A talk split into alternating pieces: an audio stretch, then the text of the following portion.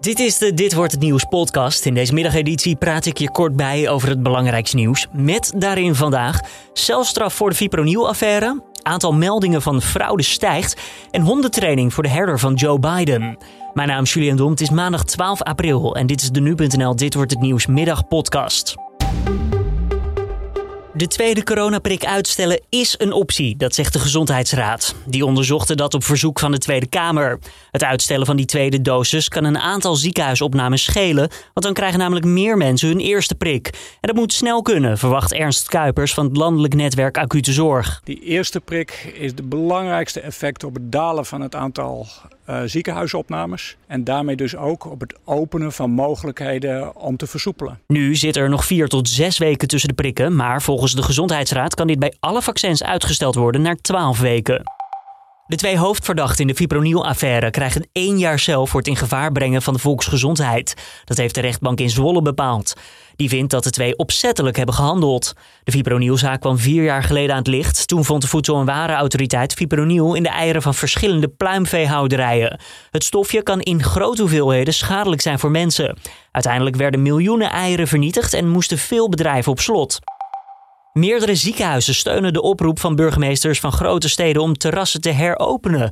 De burgemeesters reageerden met hun oproep op nieuws van het kabinet dat de versoepelingen van de coronamaatregelen minstens een week worden uitgesteld. Tot 28 april in plaats van 21 april. Omdat de drukte in de parken niet goed te reguleren is en op terrassen wel, zou het openen ervan toch een optie moeten zijn, vinden de ziekenhuizen. De georganiseerde misdaad in Europa was nog nooit zo gevaarlijk als nu. Dat heeft Europol onderzocht. Criminele netwerken breiden hun activiteiten steeds vaker uit en gaan daarin ook steeds verder. Ook wordt het steeds gewelddadiger. Bendes gebruiken namelijk vaker vuurwapens of explosieven in openbare ruimtes. Drugshandel blijft het grootste probleem. Bijna 40% van de criminelen houdt zich daar namelijk mee bezig. Mensensmokkel en online fraude komen ook vaak voor. En in het verlengde daarvan, ja, er worden steeds meer mensen opgelicht op het internet. De fraude helpdesk zag de afgelopen maanden een enorme stijging in het aantal meldingen. De schade zou nu al ruim 2 ton zijn. De oplichting komt vooral voor bij gewilde artikelen zoals mondkapjes en fitnessapparatuur. Nep-webshops leveren die producten dan aan, maar ze leveren vervolgens niet. Het vliegtuig naar de proefreis op Rodos is vanmiddag vertrokken. Zo'n 200 mensen zijn gelood uit 25.000 aanmeldingen en mogen nu coronaproof op reis. Het is een experiment van de overheid om te kijken of we deze zomer weer veilig op vakantie kunnen. Deze reizigers zien het al helemaal voor zich. Dat was te horen namelijk bij de NOS. De zon was toch belangrijker dan uh, de restricties. Ja. Ik heb mijn opblaasflamingo ingepakt. Dus in het ergste geval lig ik een hele week te dobberen met een cocktail in mijn hand. Nou, als dat het ergste is. En ook was er pech. Voor één reiziger gaat het feest namelijk op het laatste moment toch niet door. Die test namelijk positief op corona en moet dus thuis blijven.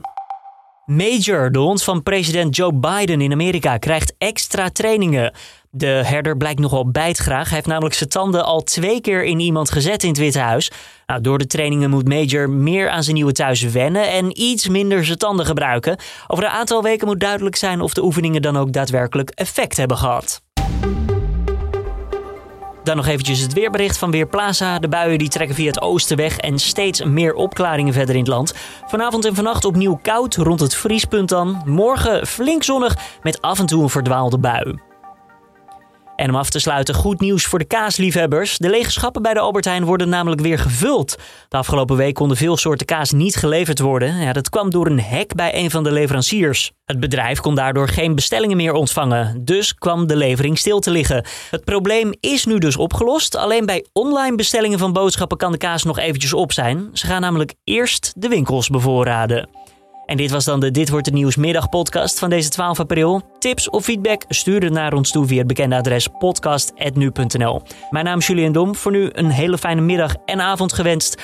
Collega Carne van der Brink die is morgenochtend weer om 6 uur ochtends met het nieuws van dan op nu.nl en in de app.